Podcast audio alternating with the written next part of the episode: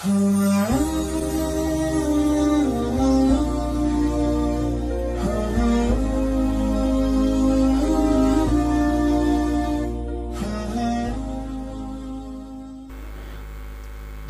cara kita istiqomah dalam beribadah? Di sini dekat rumah sakit. Pulang dari sini mampir rumah sakit. Untuk apa? Supaya istiqomah. Kita tidak pernah menghormati, menghargai sehat karena kita tidak sakit. Begitu melihat orang sakit, saya usahakan dalam sebulan sekali ke rumah sakit. Assalamualaikum ibu. Waalaikumsalam. Ustadz dari tadi yang sakit ibu melulu. Oke kita ganti bapak. Assalamualaikum bapak. Waalaikumsalam. Bapak sakit? Udah tahu kok nanya.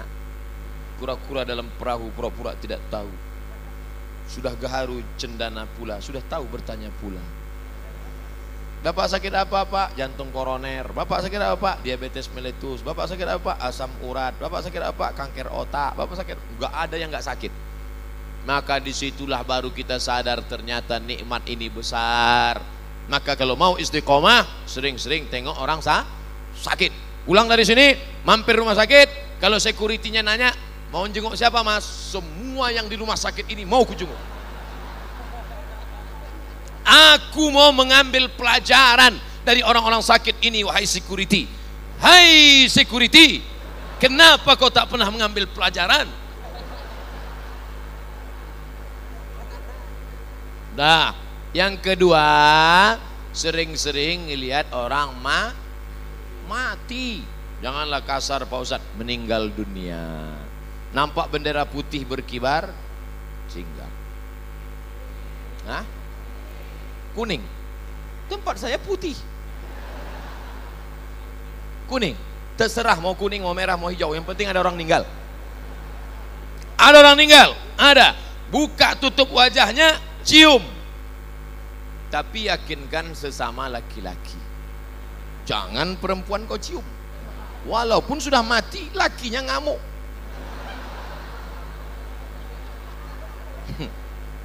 saya nggak pernah nyoba. Buka. Betapa kita tahu dulu gagah perkasa tegap berotot punya kuasa. Setelah meninggal dunia dingin kulitnya sejuk macam es batu. Yang belum pernah mencium orang mati, terasakan ujung hidung senggol pipi dia, macam es batu sejuk, membeku, mata melotot. Tak ada satu pun orang mati yang bisa memejamkan matanya. Semuanya dipejamkan orang lain. Makanya jangan langsung datang jenguk orang mati kalau nggak berani menjamkan mata. Biarkan dulu agak-agak antrian kelima ke enam. Datang ke sana, pejamkan matanya. Allahumma firli fulan ibni fulan warfa' darajatahu al ghabirin. Betapa kita tak ada apa-apa. Antar sampai ke pemakaman. Tegak berdiri kau di samping liang lahat. Tengok ke dalam. Iya kalau liang lahatnya seperti ini penuh dengan bunga-bunga. Tidak ada saudaraku kosong hanya tanah. Kebetulan tempat itu tanahnya tanah merah, tanah liat habis hujan tadi basah kata panitia penyelenggaraan jenazah pak gimana ada air di dalam udah injak aja air naik karena ini tanahnya kebetulan dekat sawah begitu digali hujan lebat naik diletak ke bawah naik diambil batu besar timpa ke bawah Mana tempatmu? Dulu rumah itu yang membuat engkau. Rumah itu yang mencarikan arsiteknya engkau. Tapi sekarang tidak ada sejengkal pun di rumah itu yang mau menerima engkau. Itu kamar papa dulu. Sekarang kamar brownies. Hmm.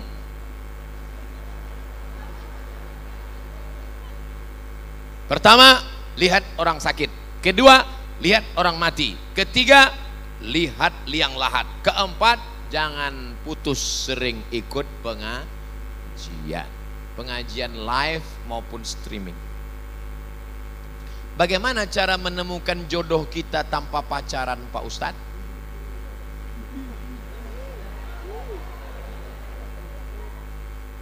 Ustadz, Ustadz, Ustadz, Ustadz, Habib, Kiai datang. Mereka punya banyak stok.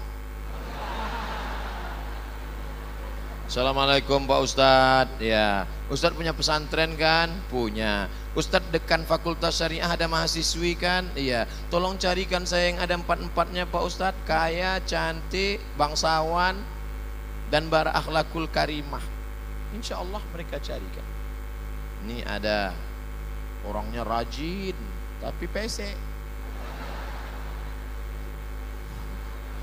ini ada orangnya mancung tapi nggak soleha oh nggak mau juga ini yang ada ini cantik bangsawan keturunan orang baik soleha jilbabnya panjang ah, yang ini aja tapi baru ninggal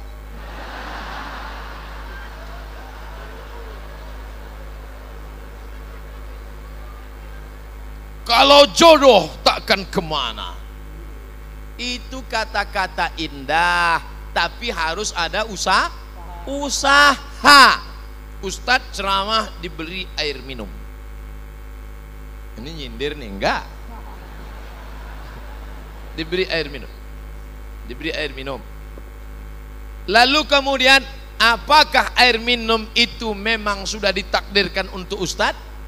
Iya, Coba kalau dia tidak mau berusaha menggerakkan gelas ke mulutnya. Dia cuma melihat aja senyum. Masuk air itu ke mulutnya.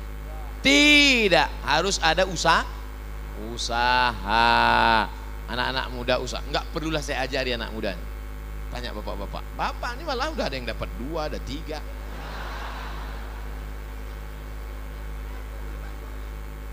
Ustadz, apa hukumnya sholat bagi pelaku zina? Diterima apa enggak sholatnya Pak Ustad? Man sholatuhu lam tanhahu anil fahsya wal mungkar lam yazdad illa bu'dan. Siapa yang sholatnya tidak mencegah dirinya dari perbuatan keji dan mungkar, maka dia semakin jauh dari Allah. Inna sholata tanha anil fahsya wal mungkar. Apakah dengan dosa itu dia menjadi kafir Pak Ustadz? Dia tidak kafir kalau tidak ingkar. Kalau dia katakan tidak ada itu Tuhan, tidak ada itu sorga, tidak ada itu neraka, tidak ada akhirat. Baru dia kafir. Tapi kalau dia sekedar buat dosa, maka dia fasik. Wallahu la yahdil qawmal fasiqin. Allah tidak berikan hidayah kepada orang yang fasik. Mudah-mudahan kita diselamatkan dari fasik. Terima kasih Ustadz. Semoga Ustadz selalu dalam lindungan Allah SWT. Amin. Kenapa Ustadz selalu bacakan doa di belakang? Biar supaya jamaah mengaminkan. Amin. Amin. Jamaah. Oh kalau gitu Ustadz aja yang enak. Ustadz yang dapat. Kami yang mengaminkan pun dapat juga. Apa kata malaikat? Walakamisluh. Kau tadi sudah mengaminkan. Engkau dapat yang sama seperti yang kau aminkan. Nah, makanya ibu kalau bapak berdoa Ibu aminkan, tapi ibu tanya dulu doanya apa. Nah, nanti amin, amin. Tanya mas doanya apa. Bagaimana jika ada pertanyaan masalah agama, tapi kita tidak memiliki ilmu? Apakah kita boleh berpendapat atau bagaimana Pak Ustadz? Saya menjawab yang saya pernah baca, yang saya pernah dengar, yang saya pernah belajar, yang saya pernah tahu. Kalau saya nggak tahu, kertasnya saya bawa pulang. Itu kami tonton di YouTube. Ustadz nggak pernah bilang nggak tahu. Kenapa semuanya Ustadz jawab? Yang nggak saya jawab dipotong videonya. Yang diupload yang saya jawab saja. Kalau saya nggak tahu, jangan dijawab. Inna sama telingamu wal basar, matamu wal fuad, hati pikiran lidahmu semua akan ditanya. La taqfu ma laisa laka bihi ilmun. Kalau nggak tahu jangan bicara, jangan ngomong. Walaupun titel kita MSI, Master Segala Ilmu. Terima kasih Ustadz. Panjang umur sehat selalu. Amin.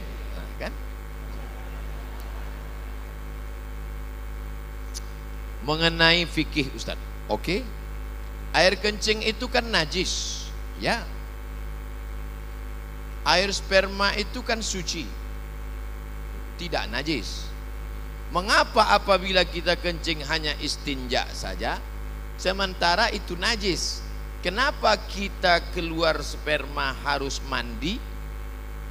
Sudah gitu kata Nabi.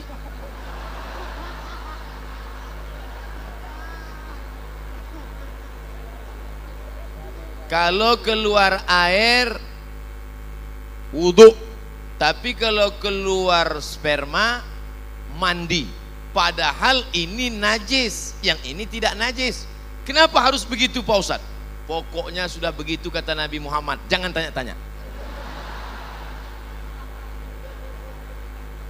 Yang dilihat itu bukan tempat keluarnya, tapi bukan benda yang dikeluarkan. Yang dilihat itu bukan saluran tempat keluarnya, bukan pula cairan yang dikeluarkan. Tapi yang dilihatkan itu adalah talazuz.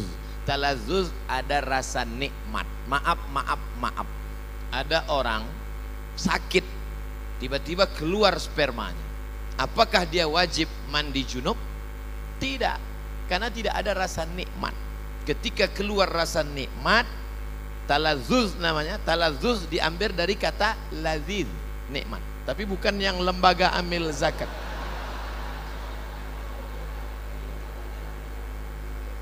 Ada orang mandi, habis mandi, maaf maaf, habis mandi, tiba-tiba pas dia buang air kecil, keluar spermanya. Apakah dia wajib mandi junub? Tidak, karena tak ada talazuz. Jadi ilat sebab mandi junub itu adalah talazzuz. Ada rasa nikmat barulah dia disuruh mandi. Beda kalau ketemu dua khitan. Idza iltaqal khitanani faqad wajabal ghuslu wa illam yanzil.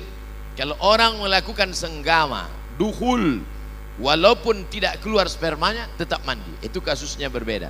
Nah, jadi yang dilihat di sini bukan saluran tempat keluarnya, bukan pula cairan yang keluar, tapi talazuz, rasa nikmat itu yang menyebabkan dia disuruh man mandi. Bid'ah sudah merajalela. Bagaimana mengatasinya? Bid'ah pangkal tidak bersatunya umat Islam perbuatan, ucapan, tindakan, pikiran tidak ada dalilnya bid'ah. Sesuatu yang tak ada dalilnya bid'ah. Pergi dia ke tanah lapang, dibentangnya sajadah, digelarnya sajadah, dia sholat. Allahu Akbar. Kenapa ente sholat di sini? Semakin panas, semakin berkeringat, semakin banyak pahalanya. Itu bid'ah. Tak ada dalil sama sekali. Selama ada dalilnya maka tidak boleh kita bid'ahkan. Jangan membid'ahkan orang kalau ada dalilnya. Selama ada dalilnya, ada dalam Quran, ada dalam sunnah, ada dalam ijma, ada dalam qiyas, maka tidak boleh kita bid'ahkan. Ibu-ibu kumpul ramai-ramai baca Yasin. Yasin wal Qur'anil Hakim innaka laminal mursalin ala siratim mustaqim. Toto ada orang bid'ah kan apa ini rame-rame baca Yasin? Bid'ah. Belum tentu bid'ah bro karena masih ada dalilnya dalil am dalil umum man qara'a yasin filailatin siapa yang baca yasin pada suatu malam asbaha maufuranlah pada waktu subuhnya dia sudah diampunkan Allah Subhanahu wa taala. Oleh sebab itu jangan mudah saling membid'ahkan. Karena ketika kau katakan, "Hei pelaku bid'ah," maka sama artinya kau katakan, "Hei penghuni neraka jahanam." Emangnya ente siapa? Neraka punya bapak ente. Apa hukumnya pakai celana panjang yang melebihi mata kaki? Eh, nyindir saya ini. Apakah itu termasuk orang masuk neraka?